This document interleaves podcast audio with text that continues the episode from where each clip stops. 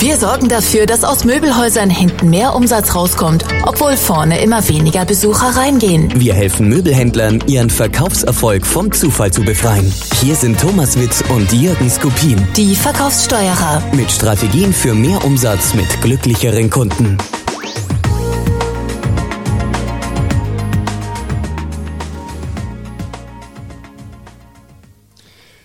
Hallo, hier ist Thomas Witt und bei mir ist mein Kollege und Geschäftspartner Jürgen Skopin. Jürgen, heute geht es um ein interessantes Thema vom besseren Umgang mit Affen. Jetzt denken sich unsere Hörer vielleicht äh, über Botanik und so und äh, den Zoo haben die Jungs ja schon lange nicht geredet. Eigentlich geht's hier immer um Führungsthemen, um Verkauf oder um wie man Verkäufer führt. Worum es eigentlich geht, und dafür sind die Affen nur ein Bild, sind die vielen kleinen Aufgaben, die uns, also Managern, Führungskräften, von Mitarbeitern permanent auf die Schultern gesetzt werden. Und da gibt es einen hervorragenden Artikel, der heißt auf Deutsch übersetzt tatsächlich vom besseren Umgang mit Affen, die Bedeutung von selbstbestimmter Zeit von einem William Onken. Äh, wir haben den Artikel unten in den Show Notes verlinkt.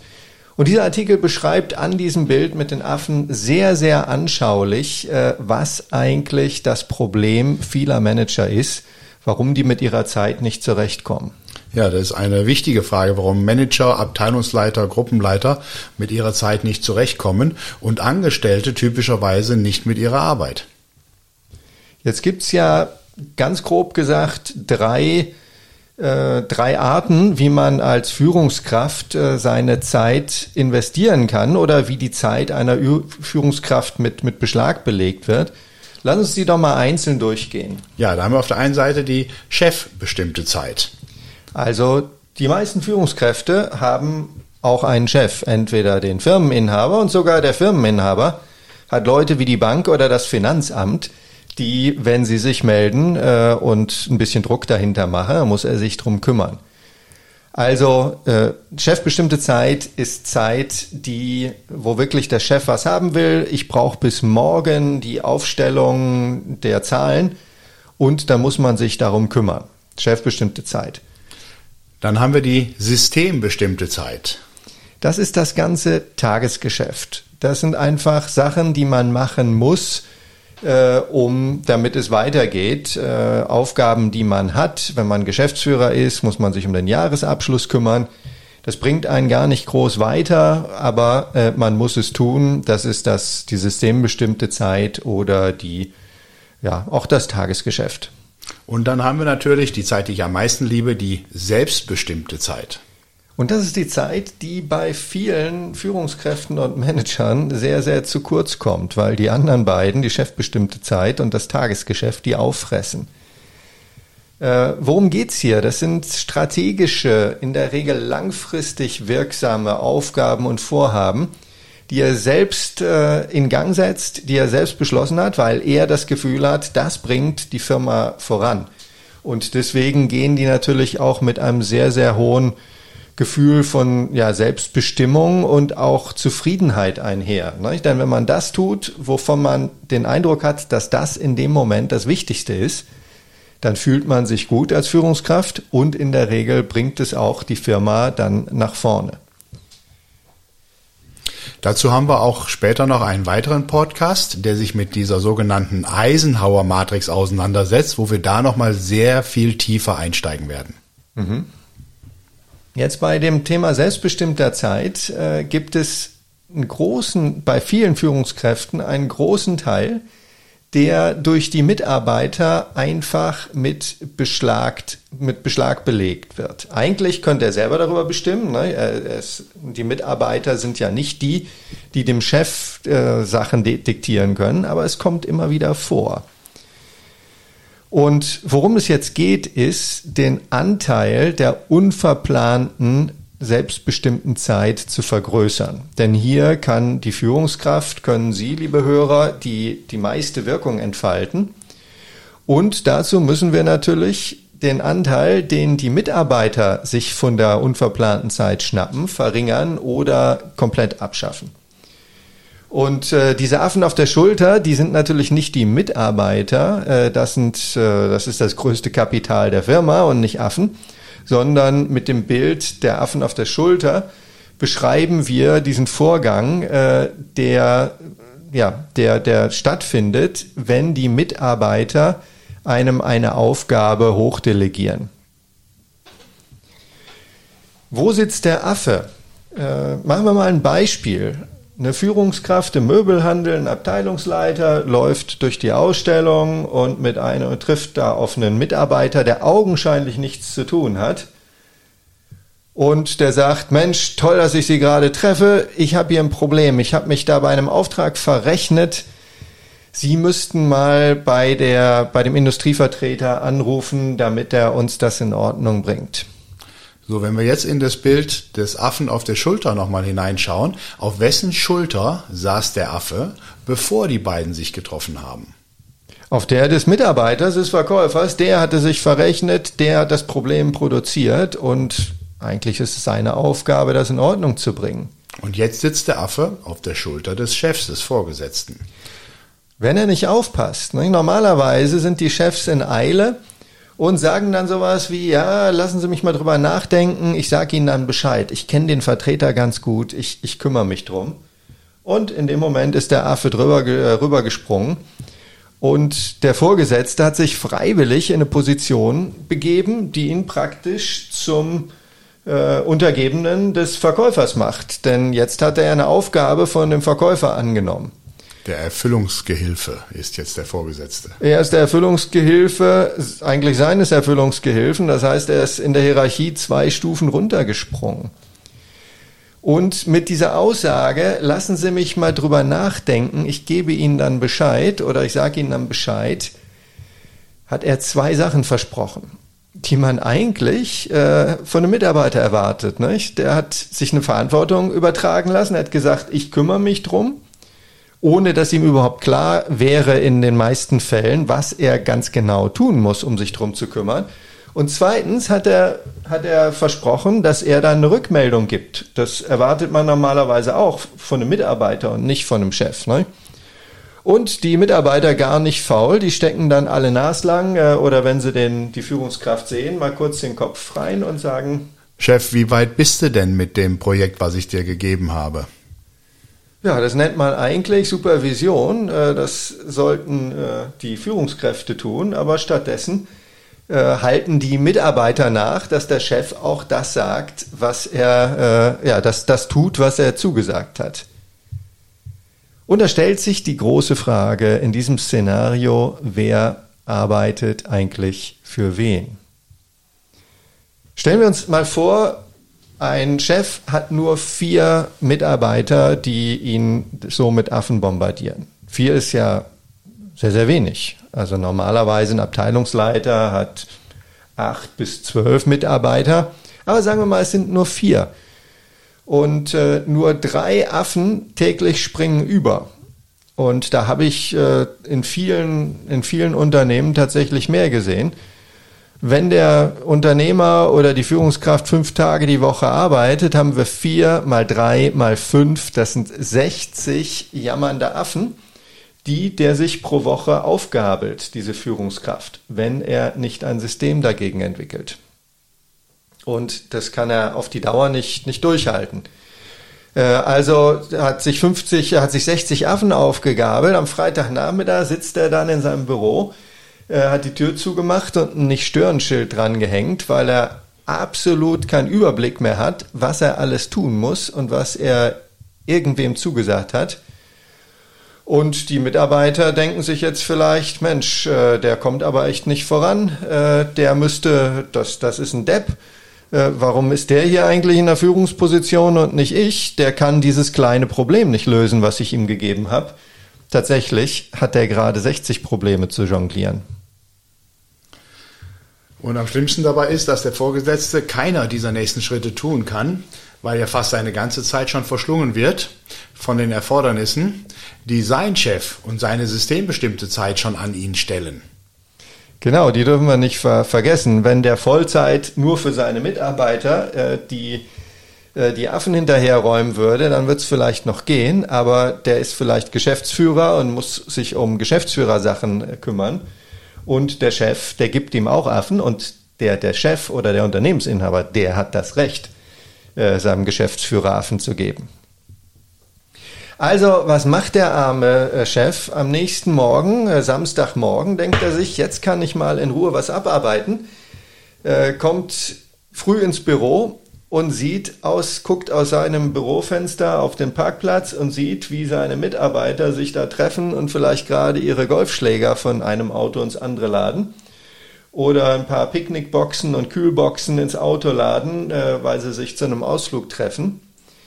Das Interessante ist, in ganz, ganz vielen Unternehmen haben die Leute, die eigentlich die ausführende Position haben, die haben Langeweile und die Chefs haben zu viel zu tun. Im Möbelhandel ist das ganz typisch. Äh, die Verkäufer stehen auf der, auf der Fläche und langweilen sich wie die Großen und schimpfen darüber, dass sie nichts zu tun haben und dass keine Kunden reinkommen. Und in dem Moment, wo der Abteilungsleiter oder der Chef oder der Inhaber vorbeirennen, äh, geben sie ihm noch schnell ein paar Affen mit, um die der sich dann kümmern soll. Ähm, so, wie gehen wir damit um? Wie werden wir die Affen los? Der, der Chef hat die Schnauze voll davon. Er hat am Samstag kapiert, äh, das funktioniert so nicht. Montag kommt er spät ins Büro und ruft die ganzen Mitarbeiter einzeln rein.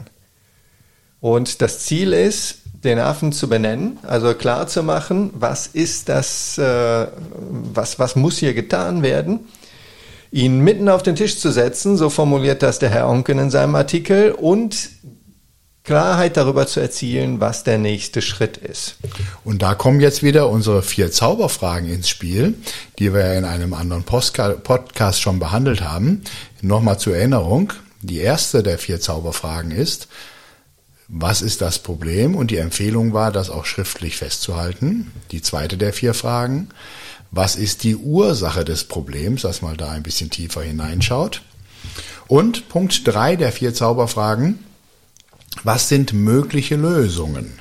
Die drei Punkte sollten nach Möglichkeit von der Person rausgearbeitet werden, die für das Problem auch wirklich verantwortlich ist.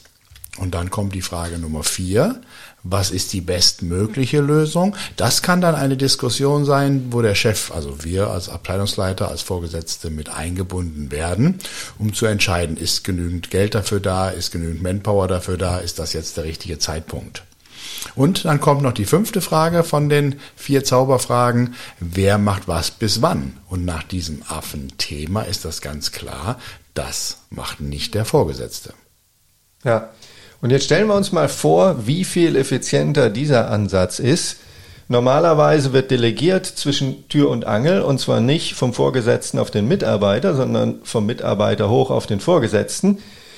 Der Vorgesetzte nimmt sich praktisch ein schlecht definiertes Problem, einen sogenannten Affen, damit auf die Schulter, äh, notiert sich das vielleicht auf dem Post-it-Zettel. Äh, zwei Tage später findet er den Post-it-Zettel auf seinem Schreibtisch oder der Mitarbeiter steckt seinen Kopf rein und sagt, Chef, bist du mit dem Problem weitergekommen? Der muss sich wieder reindenken, muss sich überlegen, was da zu tun ist, muss es entweder selber machen oder dann wieder zurückdelegieren. Stattdessen kommen die Leute vorbereitet mit den vier bis fünf Zauberfragen zu ihm, äh, haben das Problem, die Ursache, mögliche Lösungswege, die beste Lösung schon identifiziert. Und das Einzige, was jetzt zu tun ist, und das geht sehr, sehr schnell, ist, sich kurz das Okay des Chefs einzuholen. Vielleicht kostet die Lösung ja Geld, vielleicht äh, sind, das, sind da Änderungen im Prozess notwendig. Und klar festzulegen, wer macht was bis wann. Und somit wird auch ganz klar, dass niemals, wenn ich Ihnen bei der Lösung eines Problems helfe, dass das zu meinem Problem wird. Ich bin Ihr Unterstützer. Mhm. Und wenn der diese Führungskraft und in dieser Geschichte, die der Herr Onken erzählt, macht er das, wenn der das tatsächlich so durchzieht, dann hat er schon später am Vormittag mit all seinen Mitarbeitern geredet. Die kommen übrigens dann nicht mit dem nächsten Affen zu ihm, denn die haben ja selber jetzt ihre Affen noch, äh, um die sie sich kümmern müssen. Thomas, du hast doch da ein interessantes Werkzeug noch kreiert. Ich erinnere mich an den Begriff Hofhalten. Mhm. Das ist äh, aus einer Zeit, äh, als wir beide äh, Wall Street Institute in Frankfurt aufgemacht hatten. Ne? Und da war alles neu, das, äh, das Geschäft war neu, die Geschäftsräume waren neu, die Ausstattung war neu, die Mitarbeiter waren alle neu, die Prozesse waren nicht eingespielt. Und nach ungefähr zwei Wochen war ich dem Nervenzusammenbruch nah und dachte, ich kriege einen Herzinfarkt und habe daraufhin gesagt, mit jeder Abteilung werde ich jetzt regelmäßig, und zwar zu folgenden Uhrzeiten, eine Besprechung machen. Und um Viertel vor zwölf, das weiß ich noch wie heute, waren die Verkäufer dran, mittags. Die Zeit war heilig, da dürfte niemand Termine annehmen, niemand dürfte da zum Mittagessen sein. Alle hatten flexible Arbeitszeiten. Äh, die einzige Arbeitszeit, die gesetzt war, war Viertel vor zwölf bis zwölf. Und da wurden alle Affen besprochen, die alle angingen. Und das Thema Hofhalten, das ist das, was danach kam. Ich habe gesagt, wenn ihr ein Problem habt, was ihr nur alleine habt oder alleine mit mir besprechen wollt, was nicht alle angeht, danach, ich bin noch zehn Minuten, stehe ich zur Verfügung und dann könnt ihr über diese Probleme sprechen und ich, und ich entscheide die. Und das habe ich mit allen Abteilungen so gemacht, dieses Hofhalten, diese regelmäßigen Besprechungen.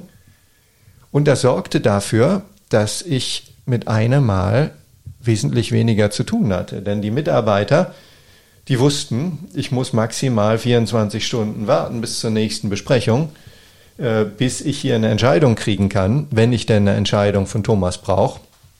Und das war, das hat mein Leben wahnsinnig entspannt. Und die Mitarbeiter gleichzeitig auch mehr in die Lösung eingebunden. Also hier der Vorgesetzte, äh, der hat, und das war in dem Fall ich, ich hatte schlagartig mehr Zeit und konnte praktisch jetzt von Abteilung zu Abteilung gehen und äh, einfach mal fragen, und wie kommen Sie so voran? Äh, das ist, war dann meine unverplante Zeit. Ich konnte mich von mir aus mal äh, einbringen und mich damit beschäftigen. Und natürlich für die Mitarbeiter war das chefverplante Zeit, denn ich war da der Chef. Hier steht ein Satz in dem Artikel, den möchte ich äh, natürlich auf Deutsch übersetzt, aber äh, im Original zitieren, denn das ist eine gute Ansage, die man den Leuten machen kann. Und die ich auch so oder ähnlich gemacht habe. Ich kannte den Artikel damals noch nicht, aber ich habe den Leuten äh, das wirklich so erklärt. Ich zitiere, niemals wenn ich Ihnen bei irgendwelchen Problemen helfe und der andere ist der Mitarbeiter, wird Ihr Problem zu meinem Problem werden. Sobald Ihr Problem zu meinem Problem wird, haben Sie keins mehr. Und ich kann niemandem helfen, der kein Problem hat. Nach unseren Treffen wird das Problem das Büro genauso verlassen, wie es hereingekommen ist, auf Ihren Schultern. Ende des Zitats. Und wenn man das wirklich als Führungskraft konsequent durchzieht, ja, haben zwei das hm, was davon. Zum einen äh, können Mitarbeiter selber Probleme lösen äh, und haben Spaß dabei, weil sie wesentlich mehr Verantwortung tragen. Und die Führungskraft, der Chef, hat mehr Zeit für selbstbestimmtes Handeln. Äh, die einzige Ausnahme ist, manchmal brauchen die Mitarbeiter ja äh, Hilfe oder sie brauchen Entscheidungen, weil es um, um viel Geld geht. Also nur zu dieser verabredeten Zeit, das Thema Hofhalten, zu ganz, ganz klar definierten Zeiten, niemals zwischen Tür und Angel, äh, können Sie mich um Hilfe bitten äh, oder mit mir besprechen, wie der nächste Schritt aussieht und ob ich den auch gut finde. Und nur in den allerseltensten Fällen, wenn wirklich wir sehen, dass Sie den nächsten Schritt nicht machen können, keine Ahnung, was das ist, vielleicht weil jemand äh, unterschriftsberechtigt dafür sein muss oder so. Äh, nur in diesen Ausnahmefällen äh, können wir gemeinsam den nächsten Schritt besprechen und unter Umständen muss ich den dann gehen, weil ich der Chef bin und niemand außer mir das kann. Äh, ein Beispiel, was mir jetzt gerade einfällt, ist, wenn ein Mitarbeiter gekündigt werden muss. Ne? Abteilungsleiter kommt und sagt, du, der hat die Azubine angefasst, der ist jetzt nicht mehr tragbar äh, Kündigungen kann nur der Geschäftsführer aussprechen und äh, dann müsste das tatsächlich in dem Fall äh, müsste das der Chef tatsächlich selber machen. Ja, wenn man das äh, so macht, dann äh, hat man ziemlich schnell äh, die, die Affen alle in Ordnung gebracht. man weiß, die werden zurückkommen, aber sie werden zu einer festen Zeit zurückkommen und nur nach Absprache und sie werden gut vorbereitet zurückkommen. Ähm, wann immer irgendwie diese, diese Ansprache ist, wir, Chef, wir haben da ein Problem, das ist Krankenschwesterdeutsch. Jetzt verwischt, wer da eigentlich ein Problem hat. Wir können eigentlich kein Problem haben.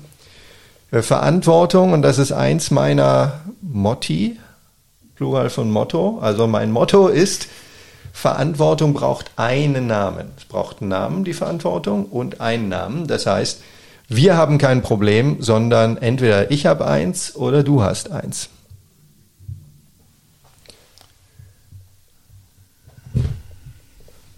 Lass uns mal über die Pflege und Ernährung von Affen sprechen. Jetzt, äh, wir haben ja diese, die vier Zauberfragen besprochen und das ist, äh, ist eigentlich schon das, was in den meisten Fällen äh, nur notwendig ist.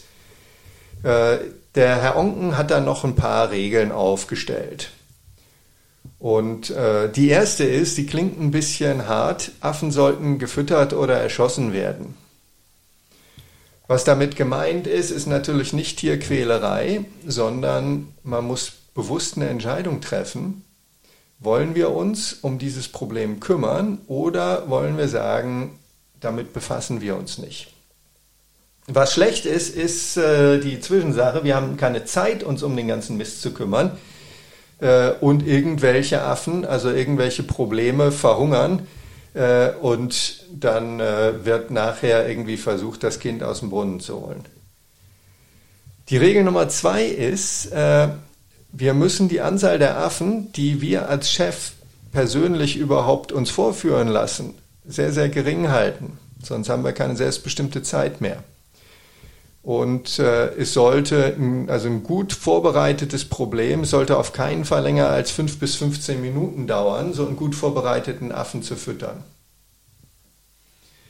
Regel Nummer drei ist, äh, um Probleme kümmern wir uns nur zu bestimmten Zeiten oder nach äh, Terminabsprache. Also im Originalartikel heißt das, Affen sollten nur nach Verabredung gefüttert werden. Ja. Und auf keinen Fall sollte es die Aufgabe des Managers sein, äh, hinter dem Problem hinterher zu rennen und zu sagen, wie kommen Sie damit voran, dann haben Sie das Problem schon gelöst. Äh, Hilfe holen ist eine Hohlschuld. Also das ist auch ein wichtiges Motto. Definieren Sie klar, ist das jetzt eine Bringschuld oder eine Hohlschuld? Und wenn irgendjemand äh, ein Problem bei der Lösung hat, der Mitarbeiter soll, soll sich um irgendwas kümmern, hat ein Problem, dann ist es eine Hohlschuld, äh, einen Termin mit dem Manager zu machen und zu fragen, wie man damit umgeht. In vielen Unternehmen ist es so, der, der, der Chef hält das irgendwie nach im Kopf oder in seiner Aufgabenliste und fragt immer wieder, und haben Sie das gemacht? Haben Sie das Lager jetzt endlich mal neu strukturiert? Und dann sagt der Mitarbeiter eine Abwandlung von, nee, Chef, da stand eine Ampel auf Rot, äh, wir sind stehen geblieben und haben das nicht weiter verfolgt. Und die letzten drei Wochen ist zu diesem Thema nichts passiert. Äh, das geht nicht. Also äh, wir rennen als Führungskraft nicht den Problemen hinterher, sondern wenn die Mitarbeiter dann damit nicht zurechtkommen, dann ist Hilfe holen eine Hohlschuld. Das heißt, die müssen zu uns kommen. Und dann kommen wir zur Regel Nummer vier. Affen sollten von Angesicht zu Angesicht oder zumindest telefonisch gefüttert werden. Was ist damit gemeint? Also besprechen Sie die Probleme entweder wirklich physisch oder telefonisch oder in der heute aktuellen Zeit bieten sich auch Zoom-Konferenzen super dazu an und niemals nur schriftlich, um weiter den E-Mail-Verkehr noch aufzublähen. Dennoch sollte die Affenfütterzeit, also die Problembesprechung dokumentiert und niedergeschrieben werden. Da habe ich ein Beispiel. Äh, ich hatte früher mal eine Buchhalterin, jetzt mache ich das selber. Jetzt gibt es so tolle Software, dass das kaum noch zehn Minuten pro Woche in Anspruch nimmt. Aber in der guten alten Zeit hatte ich eine Dame, die natürlich auch nur Teilzeit für mich Buchhaltung gemacht hat, von zu Hause aus. Homeoffice gab es auch vor 15 Jahren schon. Und äh, alle paar Monate habe ich mich mit ihr getroffen und besprochen, was alles zu tun ist. Und äh, zu Anfang habe ich festgestellt, dass sie immer nickte und sagte, ja Thomas, ja Thomas, ja Thomas und äh, mache ich Thomas.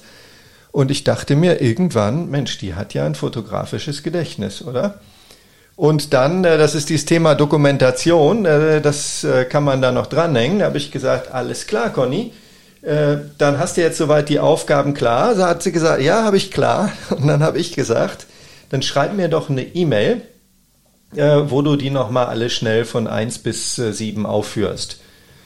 Und in dem Moment äh, oder ab diesem Gespräch war dann völlig klar, die hat ganz anders zugehört und die hat sich auch ganz anders Notizen gemacht, weil sie wusste, sie muss danach dokumentieren, welche Aufgaben sie eigentlich übernommen hat. Und die übernommenen Aufgaben stehen dann in der E-Mail. Und zwar nicht in der E-Mail von mir, dem Chef, sondern in der E-Mail von ihr. Äh, sie hatte ja die Aufgaben übernommen. Ja, und dann haben wir noch die Regel Nummer 5. In meinen Worten ausgedrückt, das Wichtigste nach einem Meeting ist das nächste Meeting. Das also ganz klar besprochen wird, bis zu welchem Punkt ist was in welcher Qualität und Güte abgearbeitet. Ja. Also das ist die, die Frage Nummer 5 aus der vier Zauberfragenkarte, unser alter Witz. Wer macht was bis wann und wann werden wir das nächste Mal drüber sprechen? Also es muss bekannt sein, wann der Mitarbeiter dann Bericht erstattet. Und äh, ein wichtiges Thema ist auch noch das, was der Herr Onken den Grad der Initiative nennt. Also was darf der Mitarbeiter tun auf dem Weg zur Problemlösung? Was sind die Leitplanken? Und äh, ich hatte da ein Beispiel, äh, auch in diesem Geschäft Wall Street Institute, da gab es bedrucktes Briefpapier und bedruckte Briefumschläge. Und wir haben damals tatsächlich noch, äh, die Verkäufer haben viele Briefe geschrieben.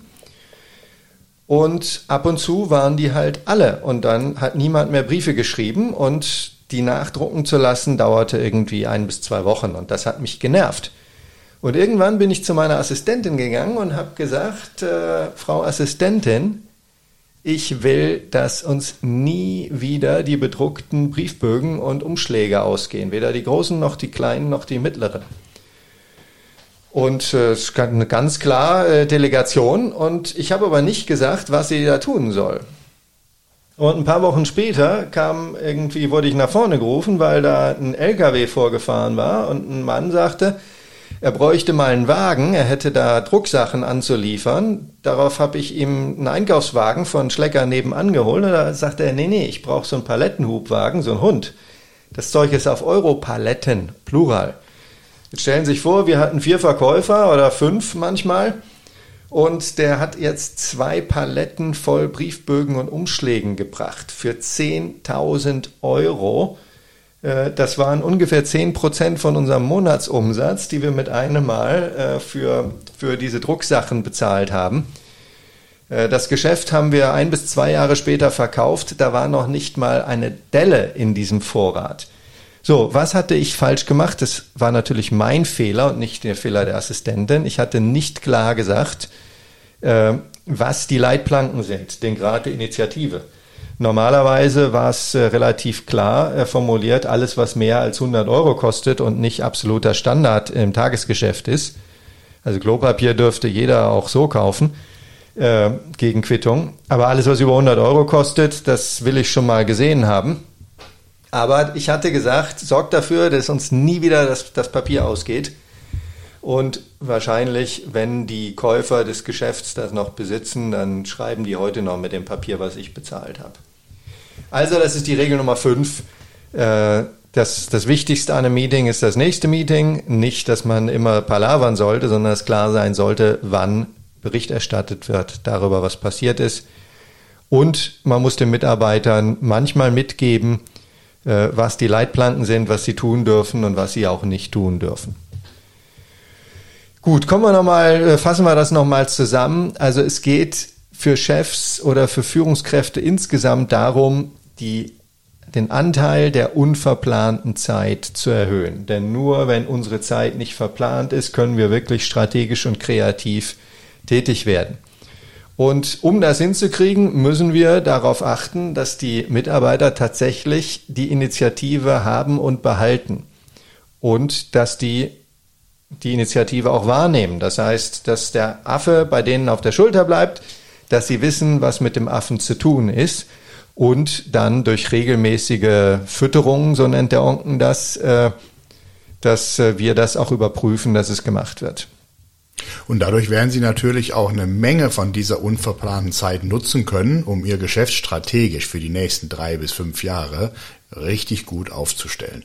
Auch wenn Sie dabei einfach nur mal ein paar Minuten in Ihrem Büro sitzen und darüber nachdenken, ohne gestört zu werden. Ja. Dieser einfache Artikel hat mir mal eine Führungskraft gesagt, hat ihm Wochen bis Monate Zeit eingespart. Zeit kann man ja eigentlich nicht sparen, aber hat ihm Zeit freigeräumt. Wenn Sie das so umsetzen, wird Ihr Führungsalltag wesentlich entspannter. Sie werden wesentlich mehr Zeit haben. Das war es bis heute. Das war Ihr Thomas Witt. Und Jürgen Skopin. Über 100 Möbelhäusern und 2000 individuellen Verkäufern haben wir bereits geholfen, mehr Umsatz pro Besucher zu machen. Wann entscheiden auch Sie sich dafür, Ihren Verkaufsprozess zu optimieren? Gehen Sie jetzt online auf www.verkaufssteuerer.de und holen Sie sich kostenlos Checklisten, Tipps und Tricks für mehr Verkaufserfolg trotz immer weniger Besuchern.